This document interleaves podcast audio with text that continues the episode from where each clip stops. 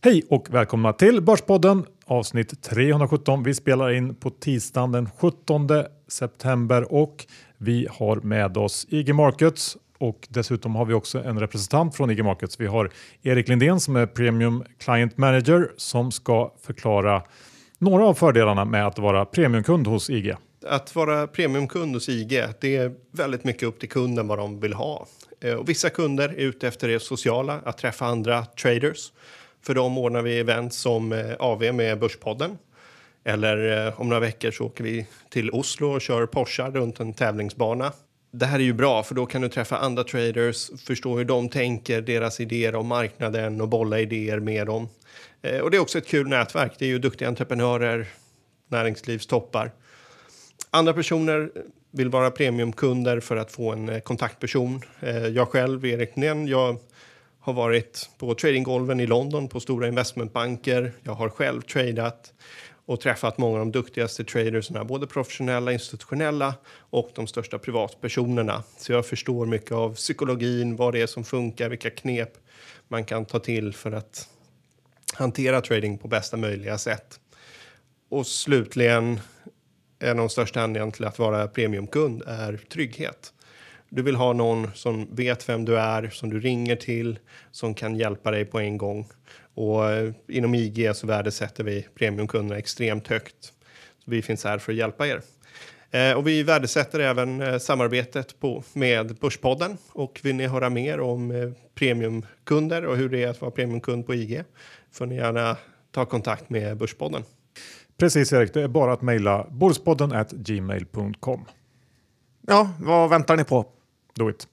John, vad pratar vi om idag? Nej, men idag har vi extremt eh, mycket. Jag känner mig besviken på allt och alla och jag är faktiskt toppform själv så att jag har fått rensa bort lite material här så att det inte skulle bli för lång podd.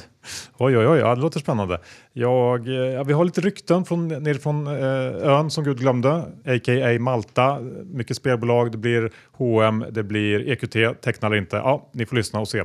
Vi är också sponsrade av Morjas denna vecka. Herrskor av hög kvalitet till rimliga priser. Morjas har ju blivit skomärket som många anser erbjuder högst value for money i segmentet herrskor. Och det här är kul, för det här är tredje veckan i rad som Morjas är med oss som veckans sponsor. Och det är faktiskt väldigt många som har hört av sig till oss och sagt hur kul det är att vi jobbar med just Morjas. Många eh, lyssnare har, har, hört av sig och sagt att de faktiskt redan är nöjda kunder av Morjas och det gör ju det extra kul på något sätt. Eh, sen är det många som också har hört talas om Morjas sen tidigare men inte riktigt vågat prova. Eh, men som nu då tagit steget och klickat hem ett par. Eh, så det känns verkligen som en bra match, vilket är kul. Och det är egentligen bara tre saker som ni behöver veta om Morjas. 1. De säljer endast direkt till kund online. På så sätt undviker de mellanhänder och kan erbjuda hög value for money. Det är smart. 2. Skorna görs för hand i Spanien. Varje par görs i 128 handgjorda steg. Hantverk på hög nivå minst sagt. Och 3. Morjas levererar på en till två dagar inom Sverige med fria returer. Våra vänner på Morjas har skapat en kod som ger 10 i rabatt. Besök www.morchas.com. Det här stavas M-O-R-J-A-S. Och skriv sedan in koden Börspodden för att erhålla rabatten. Vi säger ett stort tack till Morjas.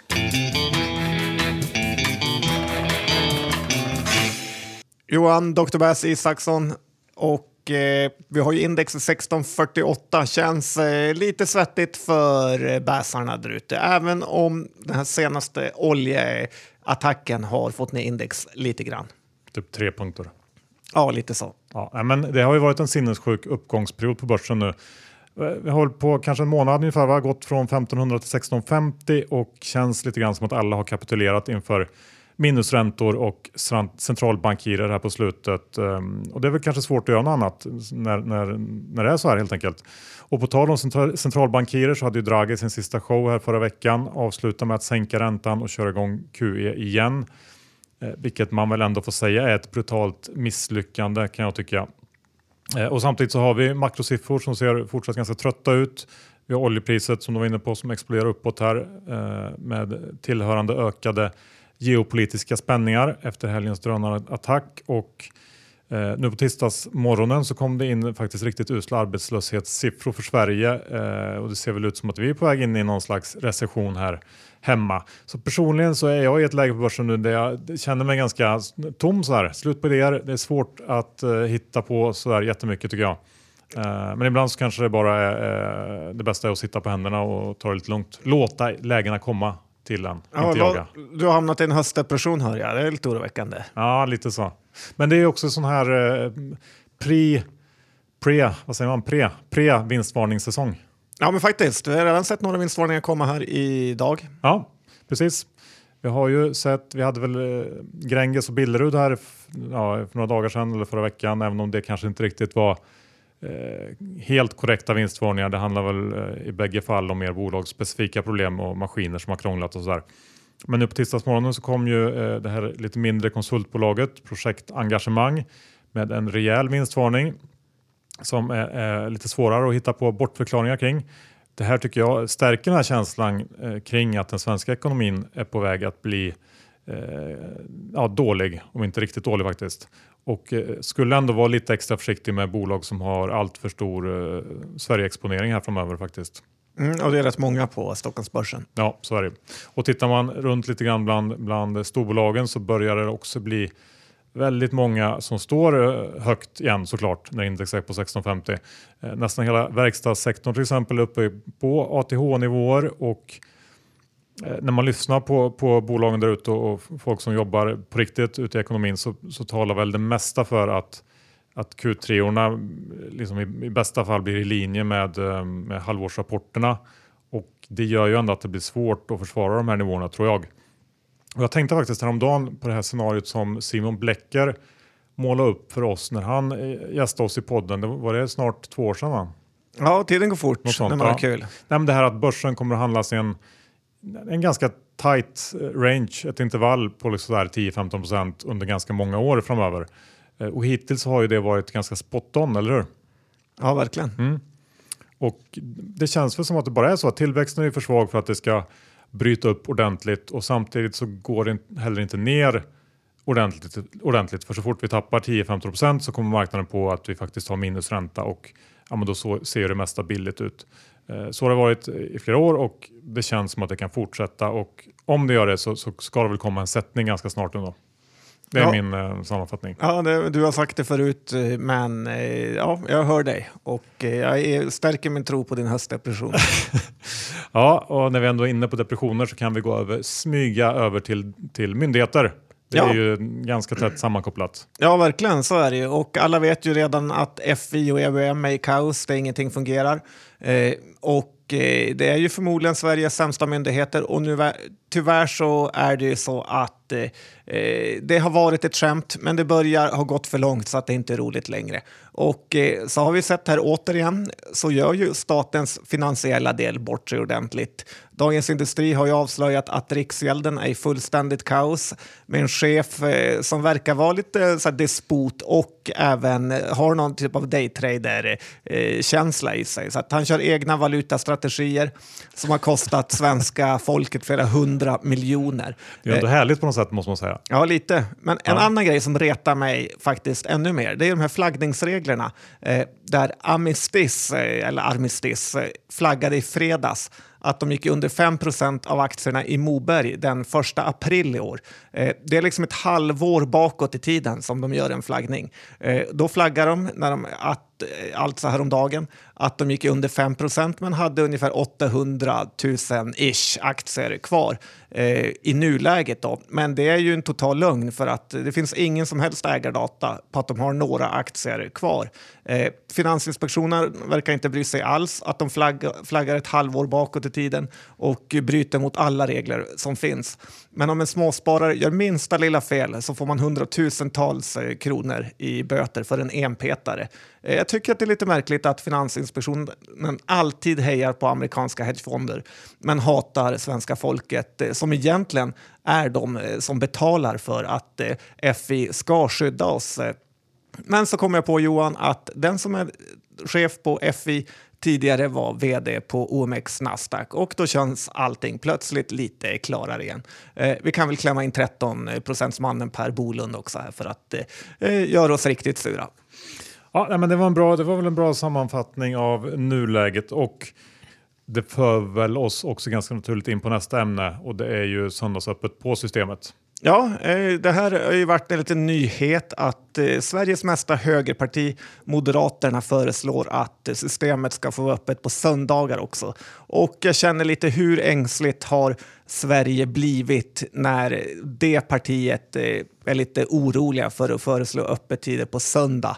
Eh, att det ens ska vara känsligt. Eh, att Sverige som ska vara någon typ ligga i framkant eh, av världen eh, tycker att det är rimligt att staten är de enda som får sälja öl och vin säger ju något. Eh, men jag säger så här, kom ihåg den dagen när vanliga affärer kommer få börja sälja öl och vin så ställer på köpknappen på Axfood och Ica för det är kanske det största guldregnet på evigheter. Mm, där kan du ha en poäng.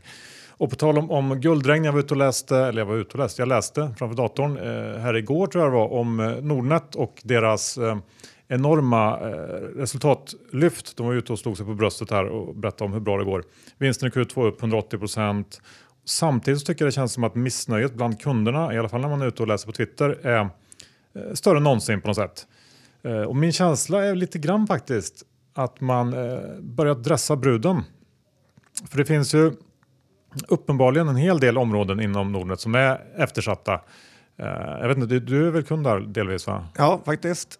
Eh, Vad är din känsla? Nej, men deras hemsida är så kass att det är ju bortom räddning skulle jag säga. Det är nästan otroligt hur man kan ligga så mycket efter Avanza. Det man ska ge dem är ju Sharewill som ändå har blivit en riktig hit. Och det är väl Dinkelspiels, alltså Jans, påhitt. Eh, Så att eh, några tummar upp till honom i alla fall. Okej, men du köper ändå min, min, min tes här om att det finns, eh, det finns ställen att eh, sätta pengarna i helt enkelt. Ja, verkligen. Det är som att logga in i ett DOS-miljö på deras hemsida. Men då kan man ju ändå undra varför man, man liksom lite grann vill vinstmaximera eh, om det inte är för att sälja bolaget. Då. För annars så skulle man väl vilja bygga ett starkare bolag på lite längre sikt. Eh, Men jag får känslan av att familjen D och Nordic Capital är sugna på att göra en exit eh, inom en, ja, en hyfsat snar framtid ändå. Att det är lite det som, som det förbereds för här. Vad tror du om den teorin? Ja, men den ger jag två tummar upp för att eh, det är precis så här det brukar eh, se ut. Det var ju som när Scandic skulle in på börsen så sänkte man eh, värmen på hotellrummen med två grader för att eh, öka vinsten sista halvåret. Inga bekräftade källor på det, men eh, min egen känsla säger det. Ja, men så är det ju. Det är så det går till. Eh, vi går över till något annat. Investerardagen på Penser som du besökte här i veckan. Jajamän, och eh, där var en hel del bolag, eh, Clas Olsson bland annat. Och det var ju lite heads up mellan mig och Lotta Lyro där innan i lokalen när vi tittade surt på varandra.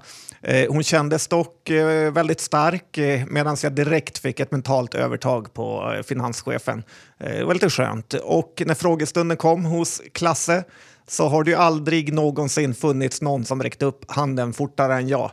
Det var, ja, det var så fort så att det var ju tjuvstart får man säga. Och eh, jag fick ju såklart första frågan av moderatorn. Eh, jag kan säga att Lotta såg inte jättenöjd ut eh, när jag fick börja där. Men min fråga var då, lite var jag ju ändå preppad av dig Johan, och hur lönsamheten var mellan online och butik. Och eh, Lotta bekräftade ju då att eh, det många ändå varit lite oroliga för och kanske det du har hoppats på att eh, lönsamheten online är faktiskt mycket sämre än den är i butik. Aktien gick ju ner den dagen 3 eh, Jag vet inte om det var en klassisk eh, Skogman-topp att jag satte stopp för eh, Clas Ohlson-håsen eh, med just eh, den där pricksäkra frågan. Eh, Jag vet inte, vad säger du? Ja, nej, men jag, jag eh, har ju svårt att förstå värderingen eh, från början. Så jag tycker väl det mesta som, som dyker upp kring Clas Ohlson borde göra att den, att den går ner. Ehm, men visst, eh, det är väl ingen tvekan om att, att online är ingenting man tjänar så jättemycket pengar på. Nej, kul att du tycker det. Kanske får rätt där. Sen andra nämnvärda bolag som var där var ju Tagmaster, klassiska börs, vad heter det, jordfräsen får man väl säga, som genomförde en genuint usel presentation av den här typen. Eh, det är mer människor som flyttar in till städer. Eh, redan där vet man, man har 30 minuter på sig och så kör man den. Då är det otroligt att man, att man kan ligga på den nivån faktiskt. Och vara- Urbaniseringskortet. Ja, och vara börs-vd. Och så att det är inte konstigt att bolaget är på all time low. Nej. Och vi avslutar första delen med en liten uppmaning. Vi sticker ju som sagt till Singapore i veckan. Gå in och följ oss på Instagram om ni vill ha lite uppdateringar som vi ska försöka lägga ut där. Ja, det ska bli kul att se att du kommer bli en riktig influencer nu Johan. Vi är också sponsrade av Lendify John. Jajamän, och det går ju så fruktansvärt bra för dem eh, just nu. Eh, det stod i tidningen idag att om tre, fyra år så ska de börja med bolån. Eh, vi har ju större delen, eller i alla fall en stor del av våra pengar investerade på Lendify i tusentals lån. Vilket Bo är, bolagets pengar ska tilläggas. Ja, bolagets pengar. Och det är ju fantastiskt att man kan diversifiera sig så bra. Alla pratar om minusräntan, men där ligger vi på Eh, 5-6 procent i ränta som tickar på eh, varje dag. Och eh, ja, Johan, vad ska man göra om man är intresserad av att få mer kassaflöden än bara från börsen? Ja, men då får man gå in på Lendify och läsa på och vill man då öppna ett konto då kan man med fördel ta del av vår länk som är lendify.se Bordspodden för då får man 500 kronor extra insatta på sitt konto om man eh, stoppar in minst 20 000 kronor och investerar dem. Ja, det är inget att tveka på.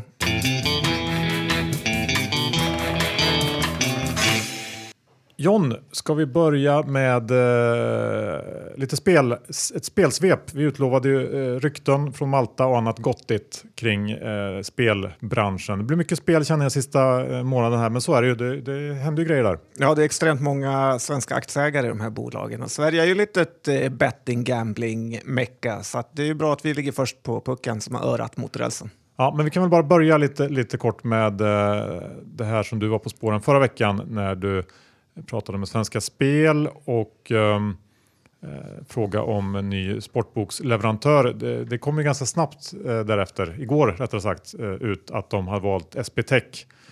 Eh, inte Kambi som vi kanske var inne på. Nej, det var ju, jag vet inte om de kände lite oro eller att jag låg på dem sådär, men man får väl säga att jag har ju blivit eh, begåvad med någon typ av absolut gehör för börsen och lynchningar.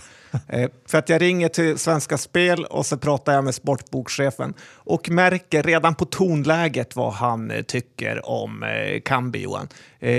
Jag vet inte, går det ens att spela upp vad, han, vad jag sa på din fråga när han pratade om Kambi? Nej, nej men du, jag får ge dig cred där. Du har någon slags liksom, liten mini-Mozart-feeling på något sätt. Jag är som ett litet skilsmässobarn som kan känna hur eh, föräldrarna går olika fort i trappen. Precis Exakt så är jag med börsen. Ja, maskrosbarn. Nej, men eh, det stämmer ju. Och när man sen läste lite om den här dealen då på Twitter eh, så verkar det som att de som har eh, lite bättre koll än vad du och jag har, typ eh, folket på Kiel och Bodenholm och sådär, menar att det sedan ganska länge stått klart att det inte skulle bli Kambi som eh, skulle få Svenska Spel. Då har det tydligen varit känt att Svenska Spel skulle valt att behålla en stor del av sportboken inhouse eh, trots då att man väljer att lägga ut en del då, eh, på SBTech. Och det gör att det inte är intressant för Kambi.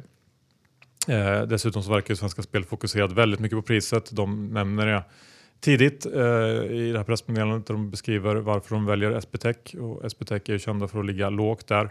Men man får väl ändå säga att det känns lite trist ändå. Eh, och framförallt så sänder det väl lite konstiga signaler tycker jag eh, eftersom SBTech ändå finns på massa fulmarknader och, och har ett rykte om sig att inte riktigt sköta sköta sig som man ska och eh, man kan tycka att en statlig aktör som Svenska Spel borde eh, liksom lägga stor vikt vid att hålla sig hel och ren så att säga. Men eh, icke. Nej, det verkar inte så. Många har ju också sagt att SBTech är ju eh, väldigt bra på att översälja, lova mycket och eh, hålla lite. Det kan vara lite losersnack från Kambi-gänget, men det ska bli kul att se hur eh, det går för eh, Svenska Spel och SBTech. Ja, absolut. Och han finns ju annars på, på ATG som är någon slags, eh, ja vad ska man säga, lillebror till, till Svenska Spel så att eh, de är ändå med där och krigar. Eh, Ska vi gå över då till, det, mm, vi har ju liksom lite kommit fram till samma spaning fast genom två olika källor va? Ja, det är ju så de här äh, stora tidningarna, Washington Post jobbar, att man behöver två olika källor för att kunna publicera nyheten. Vi brukar vanligtvis inte jobba riktigt så, men den här gången blev det så. Eh, kan, eh, får jag börja Johan, eller hur, Absolut, hur det. känner du? Nej men gör det. Eh, nej, men det har ju kokat i spel-Sverige får man ändå säga här. Eh, och det är ju just för att den här spelregleringen har misslyckats eh, så radikalt att eh, de som hävdar att Eh, kanaliseringen fungerar bäst säger att 10-15 procent går till operatörer eh, som inte har en svensk eh, licens, vilket är mycket redan där. Eh, medan vissa hävdar att inom kasinospel är det uppemot 30-40 procent och det är ju helt absurt. Eh, men en sak som är väldigt eh, intressant det är ju det här med mobilebet.com eh, som ägs av Cherry och har haft den här folkkära MMA-fightern The Mauler som eh, frontfigur. De har ju valt att ställa sig utanför licensen. Att, eh, alltså, de har inte sökt licens och eh, en god gissning är ju det för att eh, komma undan reglerna och kunna kan, kanalisera sina storspelare, eh, läs spelberoende spelare hit och att då kunna göra det under radarn. Kan det här vara en av anledningarna till att Cherry plockades ut från börsen? Jag vet inte.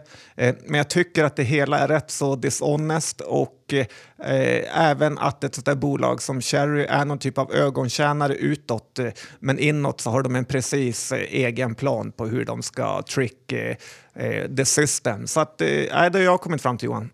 Ja, nej men, det är väl ganska exakt det som jag också hört. Jag pratade i veckan med en eh, stor privatinvesterare som äger eh, bland annat ett onoterat spelbolag nere på Malta som eh, sa att för dem, precis som för alla andra svenska bolag som försöker leva enligt licensen så går det knackigt. De ja, kämpar för att, att hålla sig på plus minus noll mer eller mindre tillväxtmässigt och det, den, den stora snackisen där nere är hur Mobilebet eh, växer så det knakar och det bara fullkomligen sprutar in pengar i det bolaget. Och eh, de ska tydligen ha tagit eh, enorma eh, marknadsandelar här under året. Ehm, och ja, eh, de körde ju som du var inne på en ganska aggressiv marknadsföringskampanj inför regleringen med Mauler och, och andra. Ehm, och eh, jag kan i alla fall tycka att det är lite märkligt att, att eh, Cherry som även har licensierade spelsajter kan få agera på det här sättet utan att eh, myndigheterna har någonting att säga till om alls.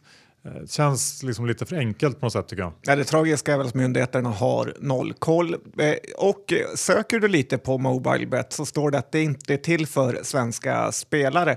Men jag provade igår att registrera mig själv som spelare på mobilebet.com och det fungerade all, alldeles utmärkt och det var förtryckta eh, nästan alla de här siffrorna med Sweden och plus 46 och sånt när du skulle knappa in ditt eh, mobilnummer. Så att det, det är ju absolut eh, riktat mot eh, svenska spelare. Så Ja, det, det är ju lite äckligt. Helt uppenbart att att det är liksom enbart svenskar som, som eh, man vill ge sig på. Och det är klart att det är en fantastisk marknad om man slipper betala skatt så blir, har man ju en, en enorm konkurrensfördel.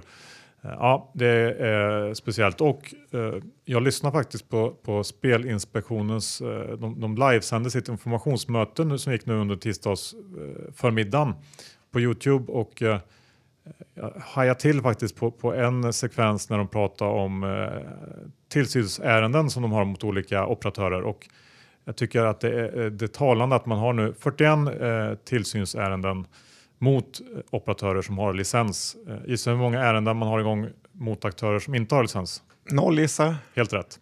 Och det säger ju liksom allt. Eh, rätt strategi har ju varit att helt skita i licensen och köra på. Eh, för övrigt så nämnde de siffran 91 procent när det gäller kanalisering och det tror jag också är totalt eh, fel. Liksom man kan ju räkna lite hur man vill och vill man få upp siffran så. Men, men det, 91 procent är det inte, det, det tror jag att de flesta är överens om. Ja, men det börjar ju bli så att sådana för nöjesspelare som du och jag så är det ju nästan bättre att gå utanför licensen och få högre odds. Så att det, nej, de får ta och göra något åt det här om de inte vill att det ska kapsejsa fullständigt. Ja, högre odds och, och eh, mer bonusar. Men och, tittar man på senaste spelsiffrorna, det har ju kommit nu augusti-siffror från Skatteverket så verkar inte det heller varit någon särskilt rolig månad för de noterade operatörerna eh, med siffror som låg mer eller mindre i linje med eh, det usla eh, juli. Så att eh, ja, jag tror att Q3-orna blir en, en ny eh, kalldusch för, för sektorn, den noterade sektorn i Sverige faktiskt. Och jag är lite skeptisk sådär generellt nu. Ja, så kan det vara. Ja, Så får jag prata lite om Leo Vegas, Johan. ja. Att, eh, och deras sponsring här. Jag tycker att de har haft lite otur i sin sponsring av engelsk eh, fotboll. Först sponsrar de Brentfords matchtröjor och så slutar de med det. Eh, men då gick landslagets Pontus Jansson eh, från Leeds till Brentford och blev lagkapten direkt. Vilket ju har gjort då att Viasat har visat en hel del av Brentfords eh, matcher. Och de sponsrade även Norwich förra säsongen som nu tagits över av ett annat eh, spelbolag, alltså matchtröjan. Eh, och nu har ju Norwich varit en av de absolut största snackisarna här i början av säsongen. Dels genom att en helt okänd finne börjat tokleverera och är i skytteliga toppen samt att man i söndag som nykomling slog Manchester City och det har ju fått ett enormt genomslag i media. Jag tycker man har sett bilder på Norwich överallt. Så att, lite otur där för Leo Vegas. Ja, bra spaning. Ska vi gå över till, till oljebolagen som ju såklart hamnade i hetluften här i samband med helgens eh, drönarattacker. Ja, faktiskt. Det är oroliga tider här. Oljepriset har ju gått upp massor efter just den här drönarattacken och eh, spontant känns det som en så klassisk eh, korttidsoro. Men eh, vem vet? Högt oljepris är ju faktiskt en av de absolut eh, sämsta saker som kan hända världen eh, enligt mig och eh, Jim Cramer. Nästan allt blir sämre av högt oljepris och det gör mig faktiskt eh, lite orolig. Det blir ju otroliga problem om det mot förmodan skulle bli brist på olja. Man talar ju fortfarande om den här klassiska oljekrisen från 70-talet.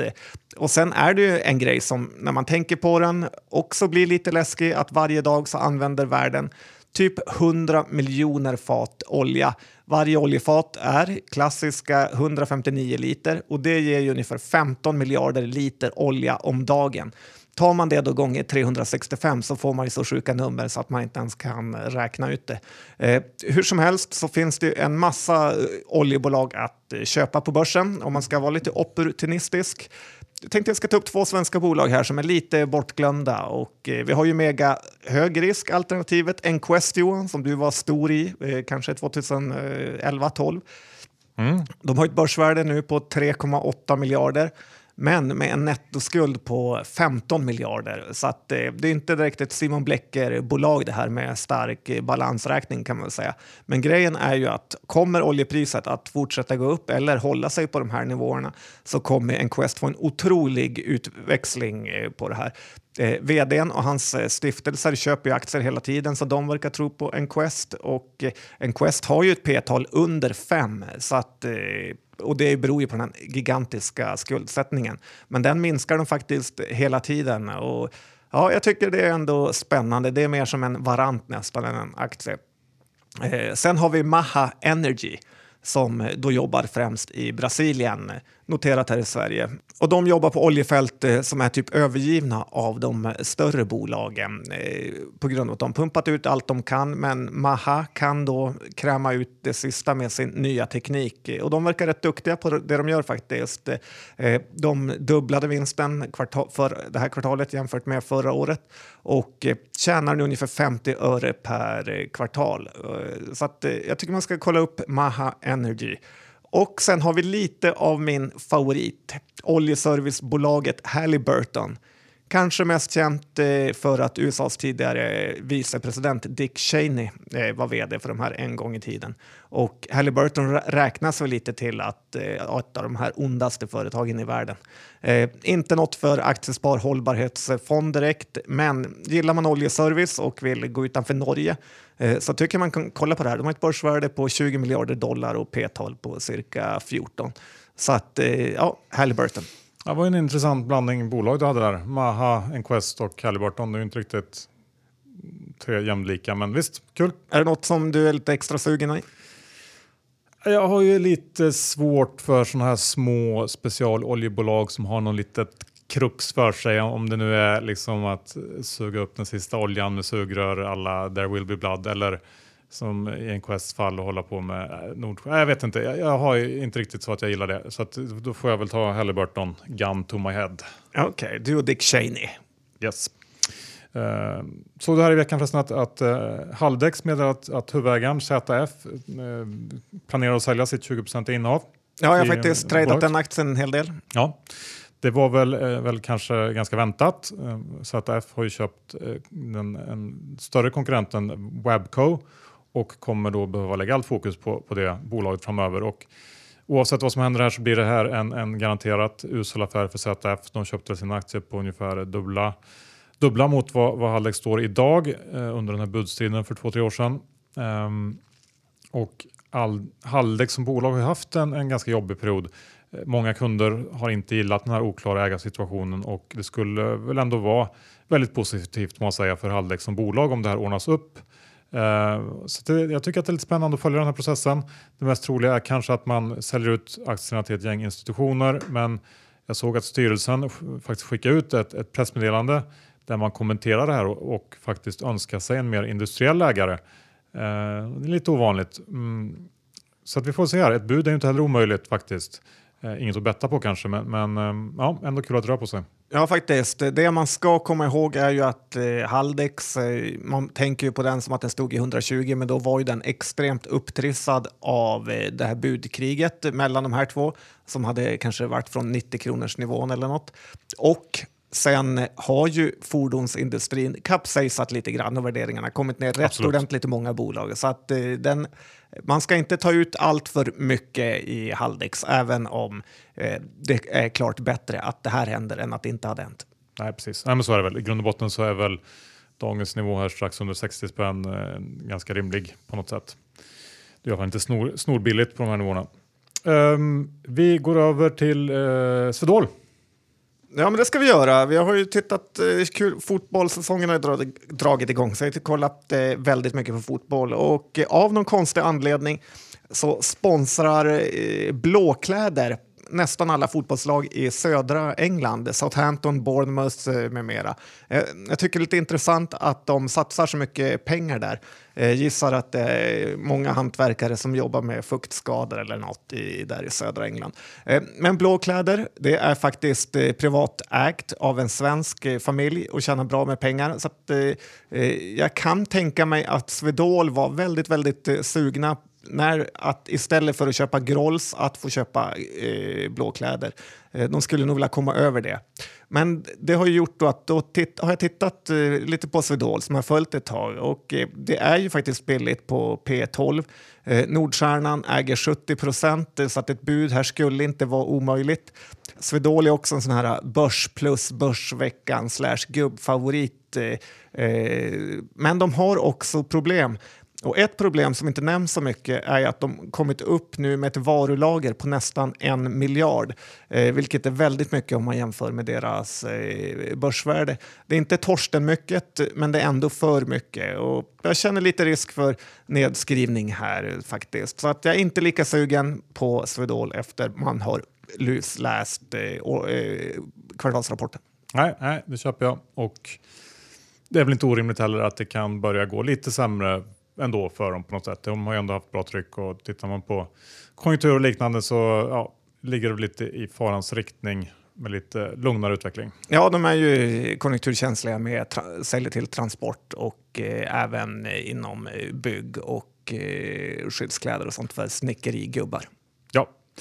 Du, eh, ska vi ta och avsluta med EQT som ju är årets stora notering här i Sverige. Eh, du har tittat på det? Ja, men det har jag gjort och eh, jag ser ju här på Twitter hur tuffa personer som heter något med trader i slutet har skrivit att man inte ska köpa aktier av Conny Jonsson och eh, Investor. Även Bodenholm Per Johansson har varit ute och bäsat. Men jag tycker ändå att börsfolket där ute ska få ett riktigt Eh, råd. Eh, och det är av mig, det är teckna i alla depåer och eh, sen kan ni sälja dem direkt efter. För bolaget blev ju övertecknat på två timmar. Det kommer finnas stabiliserande åtgärder inne. Så att i absolut sämsta fall gör att man kommer komma ut på even Steven. Så att mitt råd är att teckna alla depåer för jag känner lukten av gratis pengar. Jaha, ja. ja men det låter trevligt. kanske man ska göra då. Ja. Jag hade inte tänkt teckna men nu när du... Är, det, här, är det en till sån här eh, när du hör hur, hur man går med olika steg och sådär? Är det någon sån där Ja, faktiskt. Jag kan... sinne som spelar in? Ja, men det är teckna sälj. Man behöver inte fundera. Man behöver inte läsa så mycket prospekt och grejer, utan det är bara så. Slut på avsnitt 317. Vi tackar vår huvudsponsor IG Markets. Vill ni eh, ta del av den här omtalade räkmackan, vippingången till IG Markets? Eh, ja, man kanske vill komma igång, vet inte riktigt hur man ska göra. Man kanske vill bli mer aktiv och ja, ha någon att bolla med, då mejlar man börspodden gmail.com så kommer vi att lotsa er rätt hos IG. Ja, älskar man att trada så är IG en bra plats att vara på. Och missa för allt i världen inte eh, vårt erbjudande som vi har tillsammans med Morjas herrskog av hög kvalitet till rimliga priser. Eh, gå in på morjas.com, stavas M-O-R-J-A-S. Skriv in koden Börspodden för att få 10% i rabatt. Tack för det Morjas. Och John, Lendify. Ja, Lendify, ni vet att de har ju gjort, eh, tagit in pengar, de är stabilare än någonsin. De kommer börja med bolån om tre fyra år. Eh, det känns väldigt skönt att ha ett kassaflöde utöver det vanliga som man har kanske via utdelningsaktier. Det gäller att sprida riskerna. Så är det. Och vill ni ta del av den här 500-lappen som man får insatt på sitt konto går vi in via lendify.se Börspodden eh, och investerar minst 20 000 kronor. Ja, då dimper det 500 kronor extra ner. Och det är en bra start på ett Lendify-sparande. Faktiskt. Ja, och innan vi avslutar John, hur ser det ut med våra egna innehav idag? Jag eh, har ju Kambi, det var vi inne lite på. Mm, Clas Olsson nämnde du, jag är kort dem fortfarande. Mm, that's it. Hur ser det ut för dig? Jag ha, kommer teckna EQT och jag eh, har också Kambi. Jag har inga Clas Olsson eh, kort eller lång utan eh, jag har haft lite Haldex men eh, inget att hänga i julgranen. Fint det. Då hörs vi ifrån eh, Singapore nästa vecka. Det gör vi. Hej då!